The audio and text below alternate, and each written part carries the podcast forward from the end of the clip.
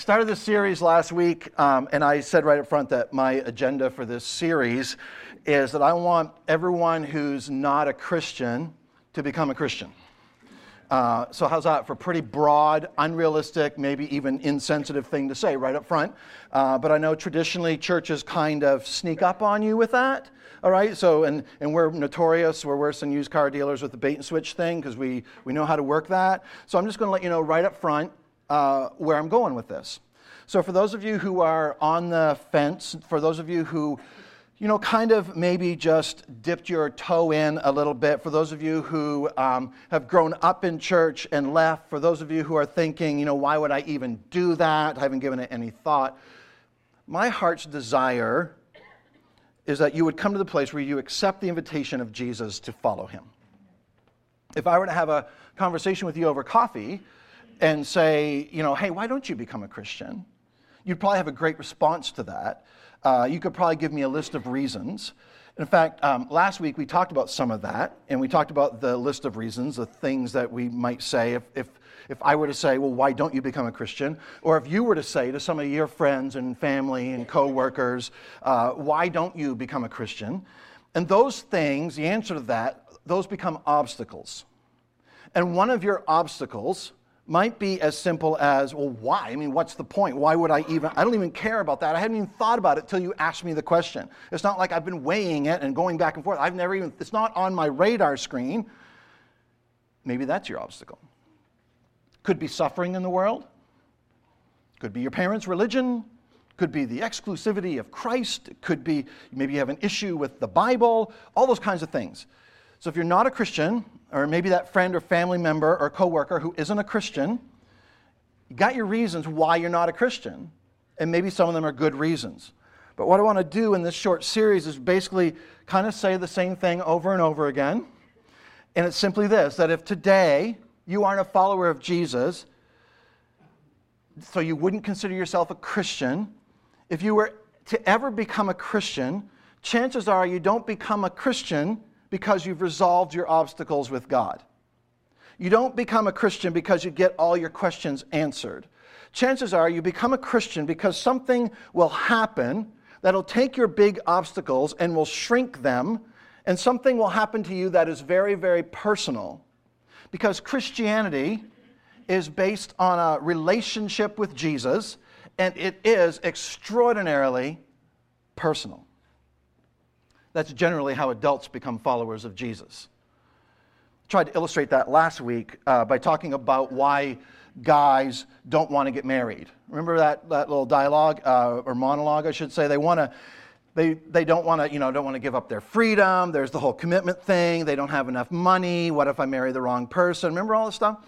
And we said that even though guys don't want to get married and they have all these good reasons, something comes along that shrinks our obstacles. And we said that what happens is that ultimately we fall in love with somebody.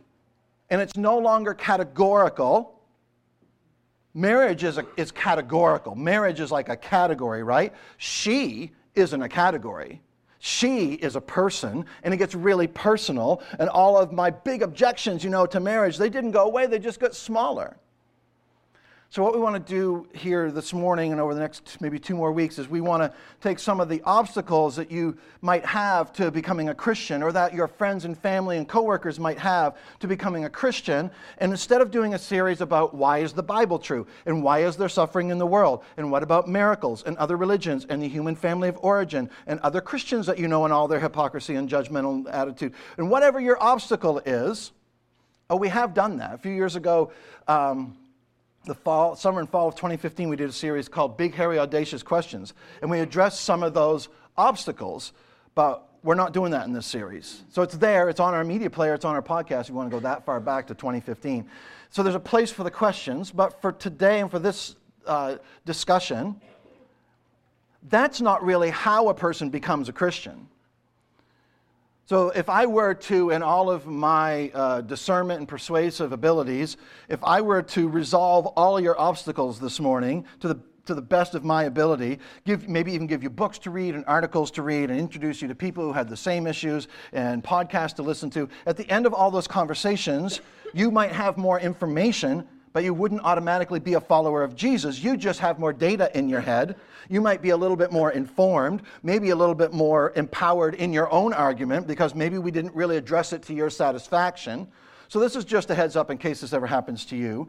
If you're a person who's on the outside of Christianity for whatever reason, you had a bad experience in church as a kid, you prayed hard and God didn't answer your prayer, uh, whatever it might be, if, if you're ever going to become a follower of Jesus, chances are it won't be by working through all the obstacles and objections.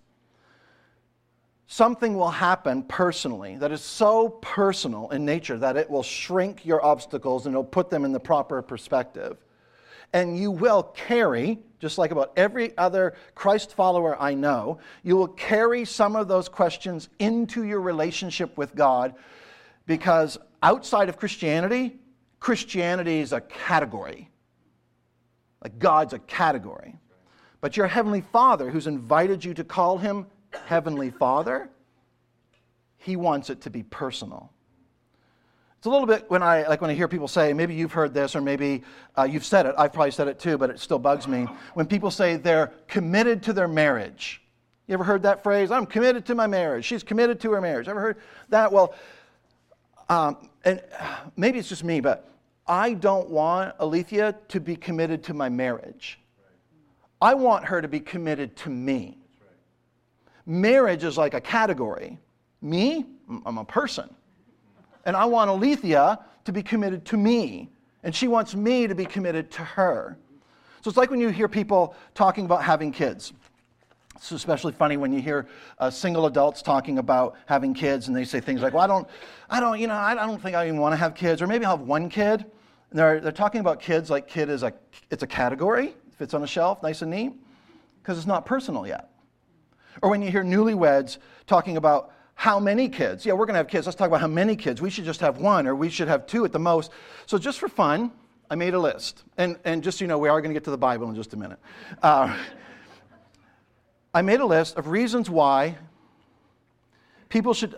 Uh, I just have to let you know, first of all, I'm being extremely facetious, okay? So don't, don't respond negatively. So I made a list of reasons why people should only have one or two children, okay? You're like, you're like, anyway, this is my list. And uh, my parents had two kids. I had two kids. I know what I'm talking about. So, but I am, I am being quite facetious. So let me just grab my notepad here. And I'll try not to step in front of the speaker, Bill. Sorry about that. Um, let me get this up here. Yeah. Mm-hmm. Sorry, I'm going old school with paper. I'm sorry if you can't see this, but it doesn't. It doesn't. It's not that important, honestly. Uh, I got a bunch of notes on here from other things. We'll start right there. Okay. So I'm going to put these on the screen, and then we're going to work on something here together. So I'm going to throw this out there. Um, don't respond too aggressively because I can't. My fragile uh, psyche can't take it. So let me just throw this out there. Uh, number one, if you have more than one or two kids, transportation is way more complicated okay?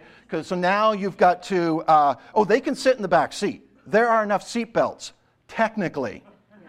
But they might have to touch each other's elbows. Yo, you know exactly what I'm talking about, okay? Especially those of you who grew up in the back seat of a car before car seats, and there were seven of you in the back seat, and you're all like, yeah, you know what I'm talking about. So you got to buy an SUV if you can afford it, but most likely you're going to have to get, God forbid, a minivan, right. Some of us are secure enough in our manhood to drive minivans. you, you can't have a compact car and have three kids. That's torture on you, okay? So just saying, transportation. Number two, becomes way more expensive to go from two to three. We're going to talk about why. Well, number, the first thing that comes is the next thing on the list. Number three, housing. Housing is an issue now because somebody's going to have to share a room. You know the bunk bed thing, which sounds great? And they're, you go to the store and they got them all displayed and they look cute and stuff and innocent. Dude, my brother and I are still working through the, the therapy of that, okay? Because finally my parents were like, enough of that. We don't need a guest room. You, you're out of there. That's me. So, um, yeah, well, eventually somebody ends up sleeping in the basement. That's just how it works, right?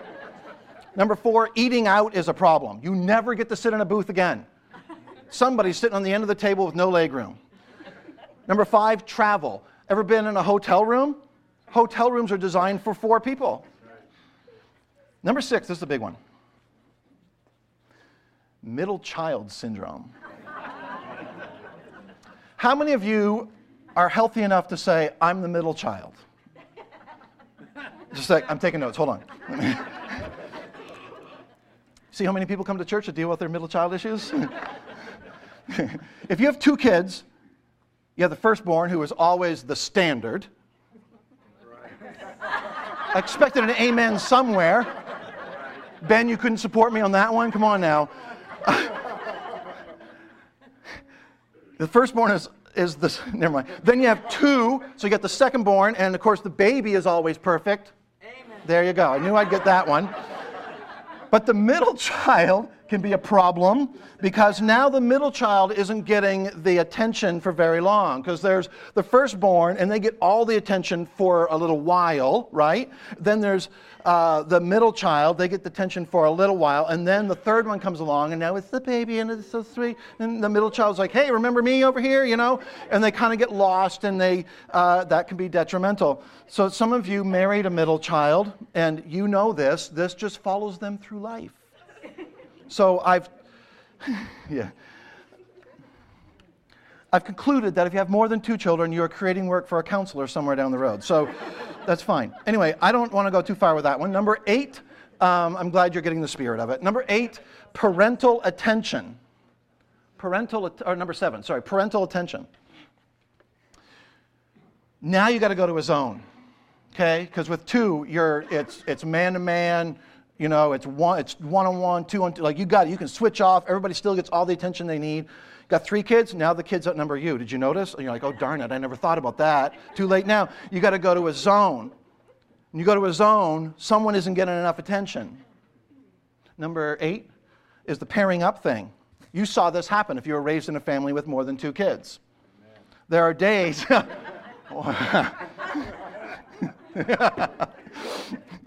there are days when two of the kids really connect, and the other one just doesn't feel like even fits in the family.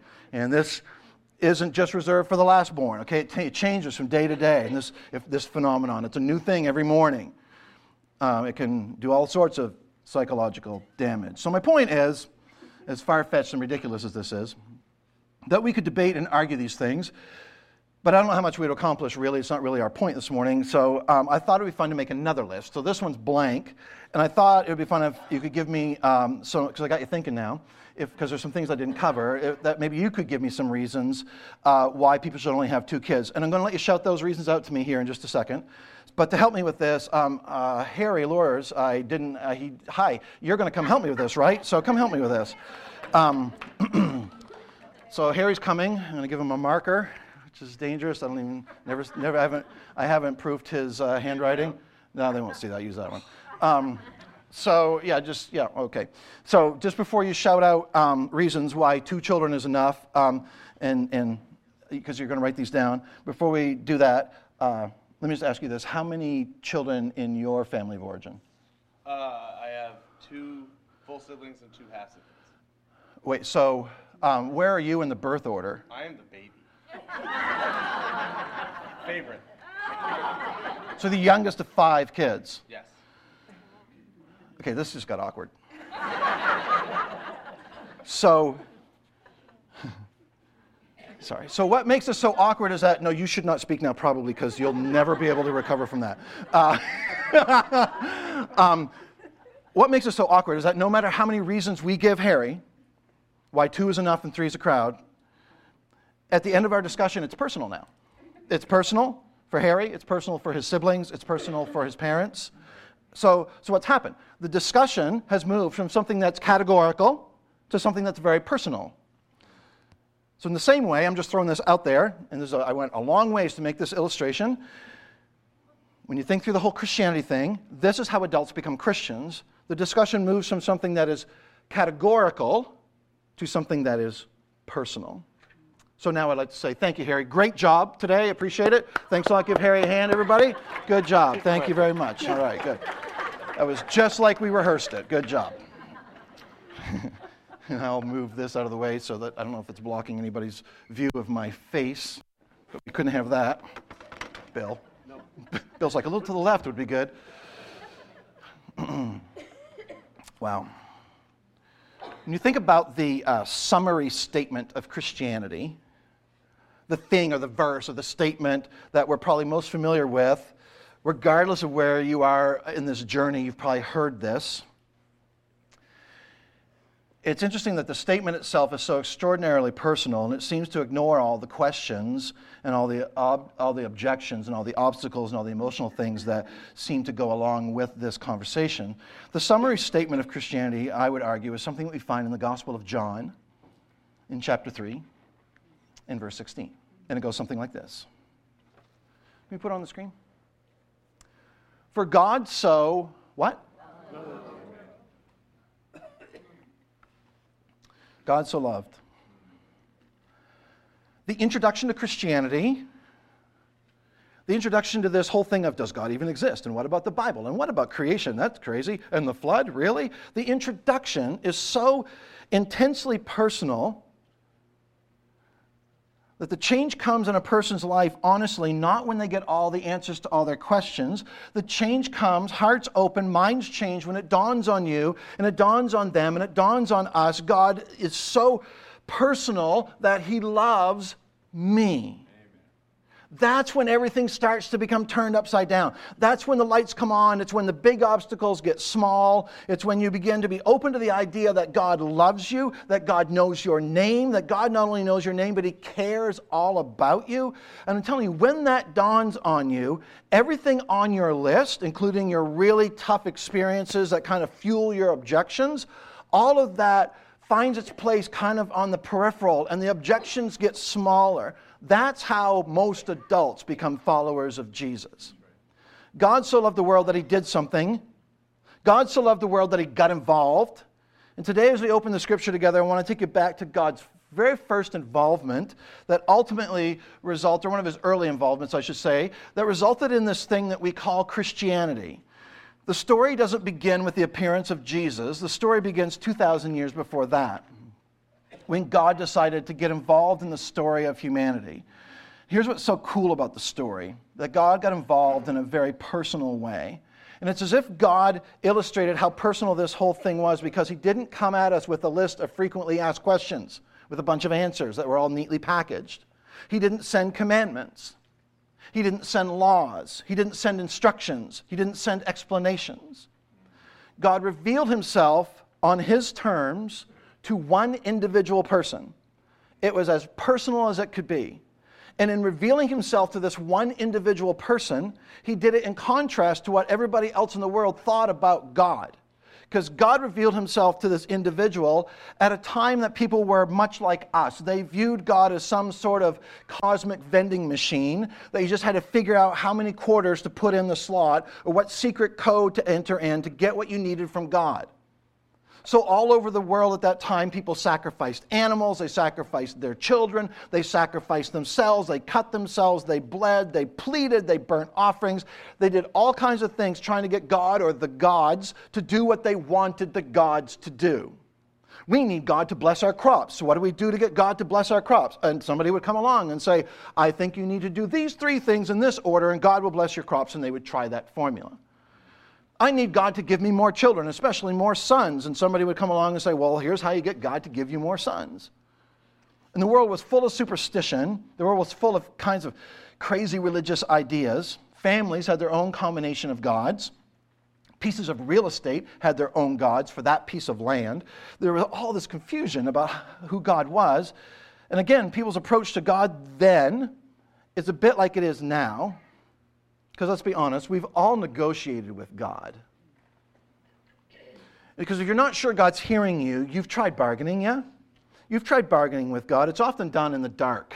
It's often done when you're laying in bed at night and your eyes are wide open in the darkness and you can't shut your brain off and we begin negotiating and bargaining with God, right? There's something in us that says, well, God, here are my terms. Here are my terms, God. Here's the way it works. God, here's what I expect you to do for me if I do this for you. God, I, I want you to sit down at my bargaining table and don't say anything, just listen for a minute. Let's see if we can get this deal worked out. And after you've put in enough quarters and after you've kicked the machine two or three times and you got the combination just right, and you still didn't get anything in return, you turn around, you walk off, and you're like, this doesn't work. There's nothing to any of this. That's the kind of world that God interrupted 4,000 years ago when, in the most personal terms, he appears to a man named Abram, who would become Abraham. Here's a story upon which Jews, Muslims, and Christians all agree that God came to Abram, we call him Abraham, and he said, Abraham, I'm starting over. I want the world to understand who I am. The best way to start is with an individual, because that's the way I work, and I've chosen you. And we don't really know why it was him. We're like, because he was so righteous. Oh, we're going to get to that. And God said to him, Here's what I want you to do. I want you to pack up your immediate family, which was very, very small, which was actually part of the problem. I want you to move far away from the rest of your family, leave your extended family. Oh, and here's the implication we find out later when we understand the context. He, what he's really doing is saying, Leave all your household idols and all your twisted understanding of God, leave it behind, because this is something new. I'm going to do something big. I'm going to begin in the most personal way possible. So if you have your Bible with you, you can follow along with me. I'm going to read a couple passages real quick, just going to hit them, jump to the next.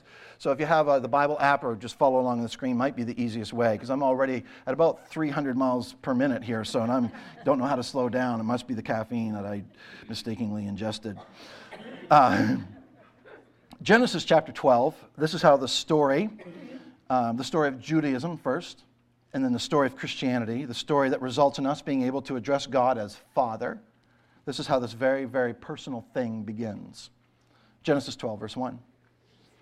The Lord had said to Abram, Go from your country, that is, leave, leave your people and your father's household and all your traditions and all your idols, and go to the land that I will show you. He makes some three great promises in verse 2, all of which came true, by the way said, I'll make you into a great nation, which became the nation of Israel, right? And I will bless you, and I will make your name great. And everybody listening to this message has heard of Abraham. You may not be able to tell all the story with all the details, but when I said the name Abraham, you're like, okay, familiar territory. This was written about 3,500 years ago, and it happened about 4,000 years ago, and everyone in this room has heard the name of Abraham. And you will be a blessing we can talk about that, about how that happened. I'll bless those who bless you. Whoever curses you, I'll curse, and all peoples on earth will be blessed through you. In other words, Abraham, I'm going to do something for everyone. That's big.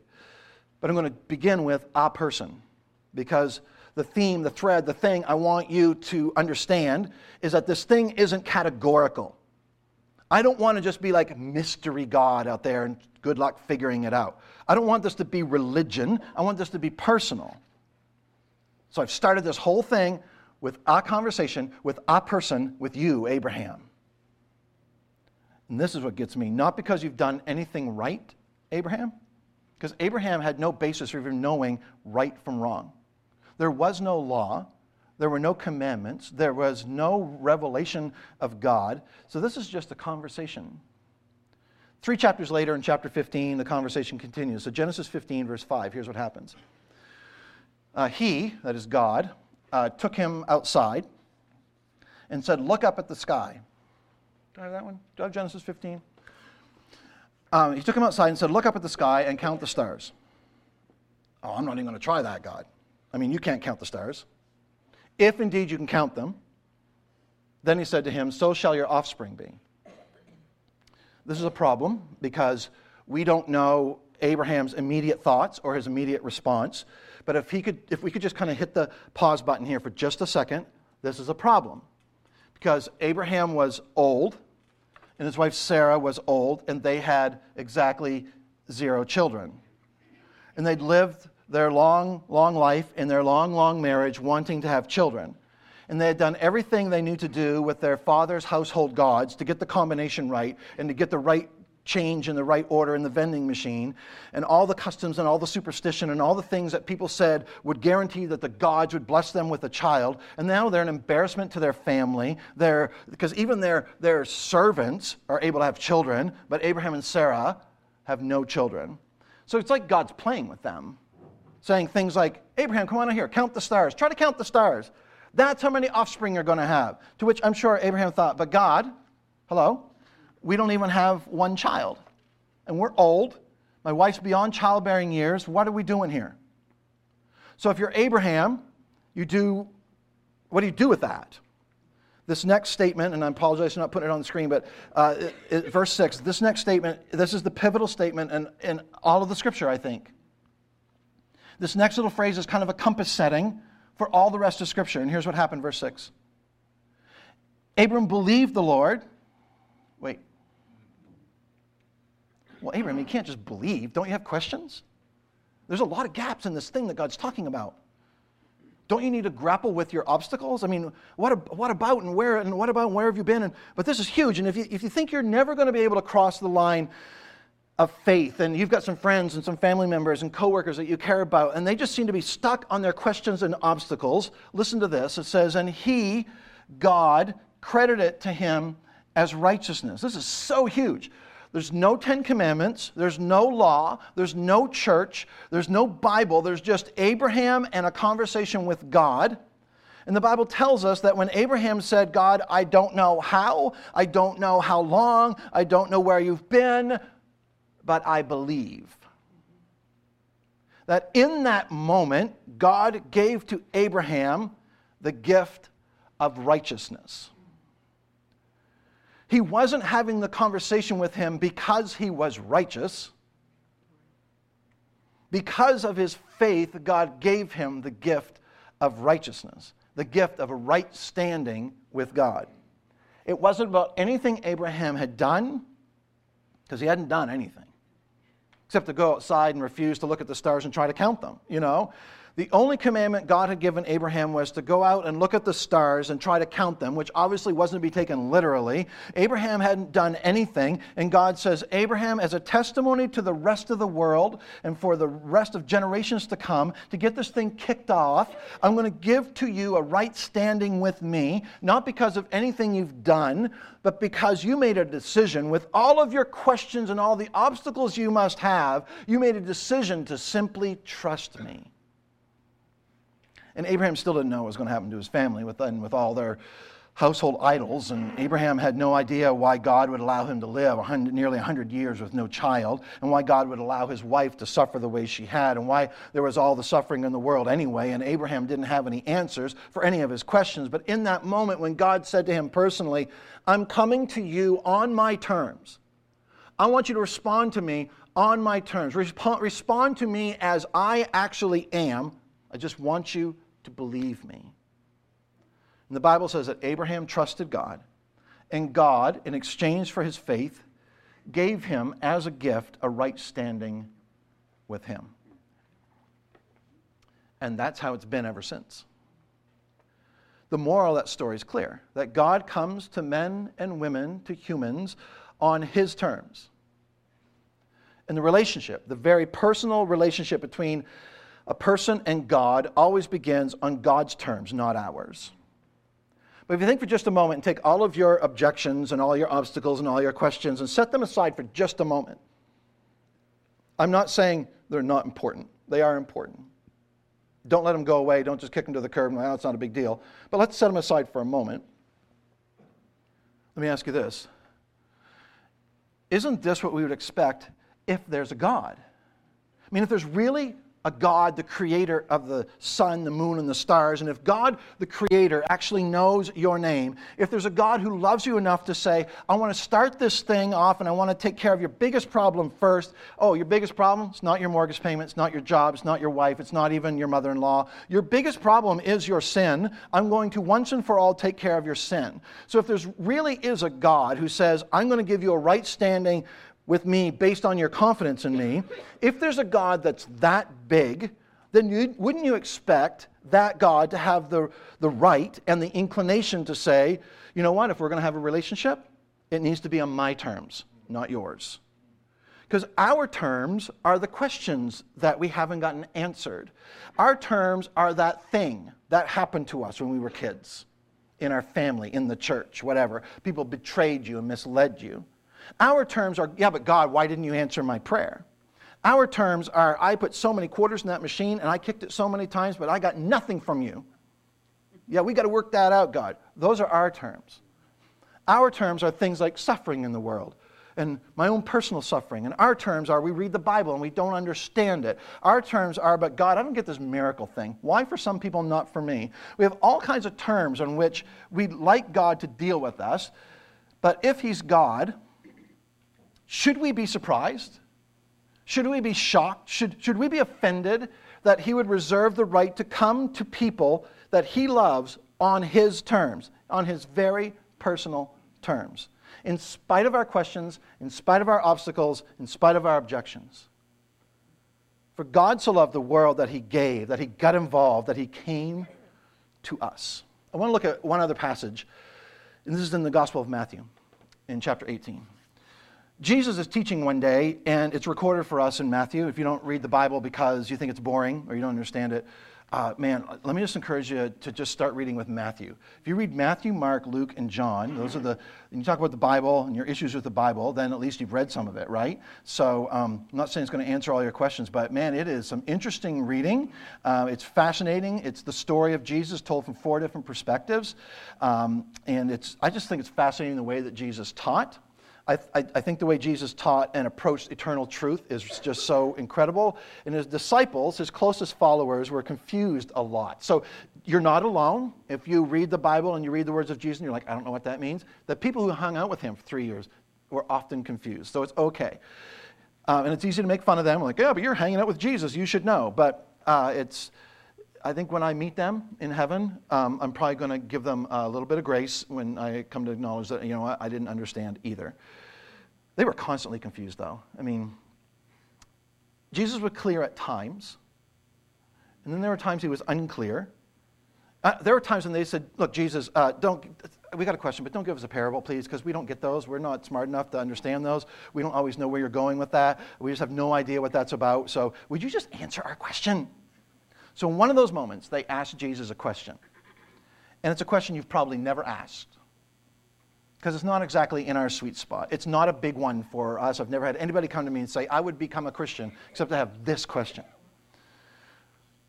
But it's a big one for them. They thought Jesus was here to establish an earthly kingdom. That was their interpretation of the, the mission of the Messiah. They thought Jesus was here to establish an earthly kingdom like at any moment he was going to just kind of whistle and angels are going to come down he's going to overthrow the Roman occupiers. So these guys who are closest to Jesus, it becomes very apparent that, you know, any day now Jesus is going to let us crown him as king and we're going to get rid of the Romans finally. And those of us who've been closest to him, we're going to be set up for life because we're like in his inner circle and we've been following him and supporting him through this uh, thing leading to revolution. So they're always wondering, so, Jesus, we've been hanging out with you. We know you, we're the chosen 12. We get that. But which of us do you like best? which of us is going to be your favorite? Think of it in terms of our system, where if you're involved in a presidential campaign on a high level, you're really positioning yourself for a cabinet position. Let's just be honest. Right? So, which of us gets to be Secretary of State? That's what they're asking. Or it's kind of like they're 11 years old and they're handing him a note. Am I your favorite? Check yes or no. You know? these guys sat around and wondered about these things and they talked about it amongst themselves. And we don't have that conversation because we're not in that context. But one of those conversations resulted in this incredible, incredible teaching. So let's go there real quick. Matthew 18, verse 1. At that time, the disciples came to Jesus and asked, Who is the greatest in the kingdom of heaven? Again, we've never asked that question your friends and coworkers and family members who are sitting on the fence with their list of obstacles, this isn't one of them, probably. But in their culture, and they're watching this happen, they're asking it like this, you know, Jesus, who's the greatest in the kingdom? Uh, we want some answers. We want to know where we stand. In other words, who's the closest? Who's worked the hardest? Who's earned the right? Who do you look upon most favorably? Verse 2. Without saying anything, he called the little child and placed the child among them. So I don't know exactly how this happened. But I imagine it happened something like this. They're saying, Jesus, who's the greatest? Who's going to be the greatest in the kingdom of heaven? We know it's one of us 12. Which one? There are all these people around, and Jesus is like, I'll show you. Hey, buddy, hey, hey, come here, come here. And just stand right here in front of these men. Just stand here. So he's got this little boy standing there. I presume it's a boy, might have been a girl, which would be totally blow their minds. And all these guys stand around asking who's the greatest, and maybe Jesus just paused. Jesus, hey, Jesus, maybe you didn't hear the question. You seem to be distracted right now. Hey, little boy, we'll be with you in a minute. Which one of us is going to be greatest in the kingdom? Did you hear us? We got a question for you, Jesus. Hey, kid, you want a selfie? Let's do that in a minute. But right now, we got a question for Jesus. See, if I were you, if you're on the fence, or if I were your coworkers or your family members or your friends, and I'd experienced the hurts and the disappointments that we've experienced and that they've experienced, the question I want to bring to God is a really, really good question. It's well thought out and it's complicated and nuanced, and it's a very valid question. These guys had a valid question. Jesus, who's the greatest? And Jesus didn't answer, he didn't say anything. Instead, there's a little child standing there, and they're waiting for a name. They're waiting for Jesus to say, You're the one. You're going to be my right hand man, number one trusted advisor. And Jesus pauses and he waits and he says this, verse 3. He says, Truly I tell you. what are the next three words? Unless you change, whoa. Smart disciple guys follow me around. Unless you change, oh, you, we need to do more, we need to jump higher, we need to keep some more rules, tell us what it is. We need to be more holy, we need to go to church more. Is that what you mean? No, no, no, no. Unless you change, become like this little child or become like little children, you will never enter the kingdom of heaven. So, wait, wait, wait, wait, wait, wait, wait, whoa. Rabbi, what about the Ten Commandments? What about, hey, we're faithful followers? No, just unless you change and become like little children, you will never enter the kingdom of heaven. In other words, we think that's about what we think of heaven and the afterlife. It's not really what he's talking about. He says, You will never experience life as God intended it to be. You will never experience the kingdom that Jesus came to usher in.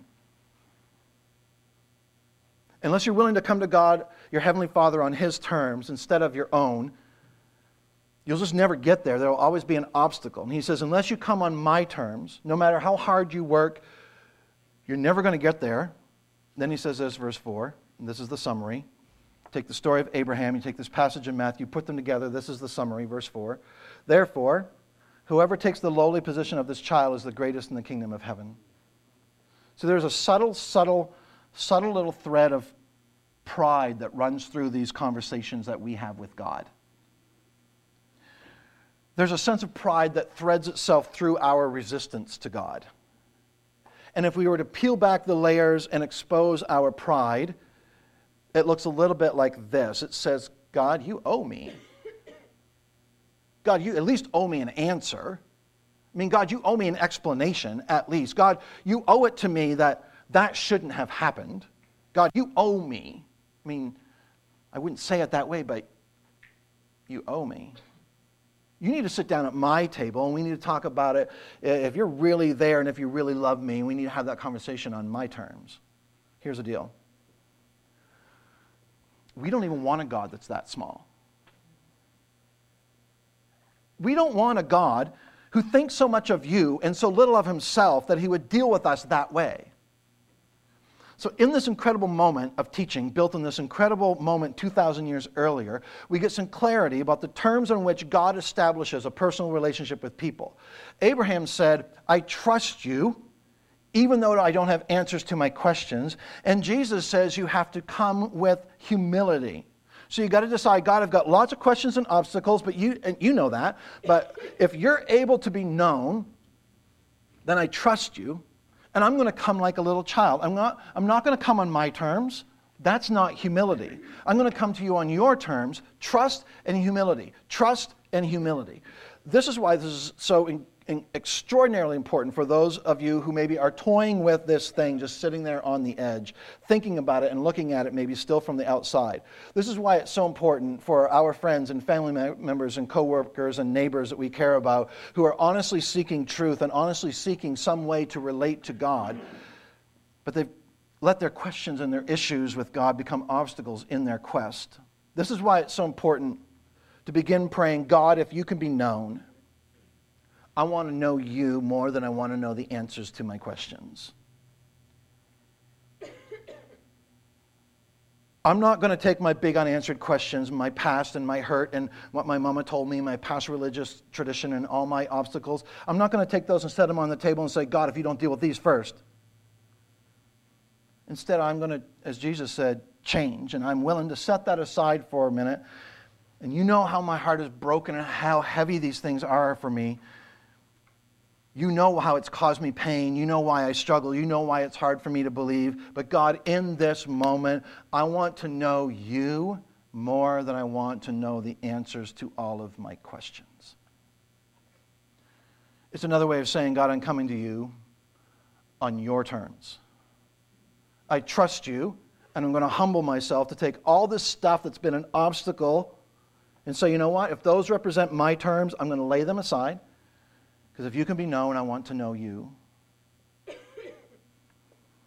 It's probably as far as we can go in our own finite little way of thinking. If you can be known, I'm willing to deal with you on your terms. Let me ask you something as I wrap this up. So, what do we have to lose? See, for some of our friends and our family who are still on the outside looking in, there's this battle. And for some of you who are still on the fence, there's this battle. And, and you talk to your Christian friend and you can just shred her with your argument, and she doesn't even want to talk to you about Christianity anymore because you can out argue her every time. But let's be honest. At the end of the argument, even if you've won the battle, when you walk away, it's not settled in your heart. You know why? Because God so loved you that He's not going to let it be settled in your heart. And you listen to your Christian friends, and they give you the stuff, and they give you Bibles and books and stuff and all, and they, they try and they try and they can't answer your questions. And if they were to sit down and negotiate Christianity with you, they can't overcome your obstacles. But you know that even though their words bounce off you on the outside, there's an internal tension inside of you. Do you know why? It's because God, it's because God so loves you, He's not going to let the tension go away. And even if someone were able to answer all your questions and address all of your objections and your obstacles, that wouldn't instantly make you a Christian. That would just give you some more information, maybe a little bit more emboldening your resistance. But at the end of the day, the tension doesn't go away because God so loves you that He won't let the tension go away until you're willing to come to Him on His terms. Then He's going to do something extraordinarily personal for you and in you. So, what do we have to lose? Do we want to spend another year or another season of our lives carrying around this tension because you got questions that nobody can answer? Do you want to let what a lot of people do and let that tension that you're feeling right now follow you all the way through your life? Something happened to you five years ago, 10 years ago. You're going you're to let that define how you relate to God for the rest of your life? Somebody disappointed you three years ago, 20 years ago, last week, and you made a decision about God based on that, are you going to let that define your understanding about God for the rest of your life? Or would you be willing to say, you know what, for the sake of resolving this, I'm going to set that to the side for now, because those have been my terms, and God, I'm willing to come to you on your terms. I'm going to change my approach, and I'm going to trust you and come to you with the humility of a little child I'm going to trust you, and for the first time, I'm willing to say, I want to know you more than I want to know the answers to all of my questions. That's how adults get over the hurdle. It's how adults come to follow Jesus. When that becomes a real personal encounter with the living God, listen, some of the questions get answered. Some of the hurt gets healed. Some of the obstacles get resolved. Some of the questions never get answered, they just get smaller because of something that's happened on the inside of us that's extraordinarily personal. Band's going to come and get ready to play a song. I'm just praying for all of us who come and listen and talk about these things. And maybe you want to be there. You want to be like where I'm talking about. You, you, you want to have that kind of faith. You have coworkers who you know would like to have that kind of confidence going forward in life. You'd like to move beyond the hurt. You'd like to know what some of the people around you seem to know and experience the peace that some of the people around you seem to experience. You'd like to have that assurance and that hope that some of the people around you have. You just don't know how to get there. I just want to challenge you. Would you begin praying, God, I'm willing to come to you on your terms. I'm coming as a child. I'm coming with that kind of humility, and I'll trust you because at the end of the day, I really do want to know you more than I need to know all the answers to all of my questions. And I believe God will honor that prayer because if He sent His Son to die for you, how passionate is He about you?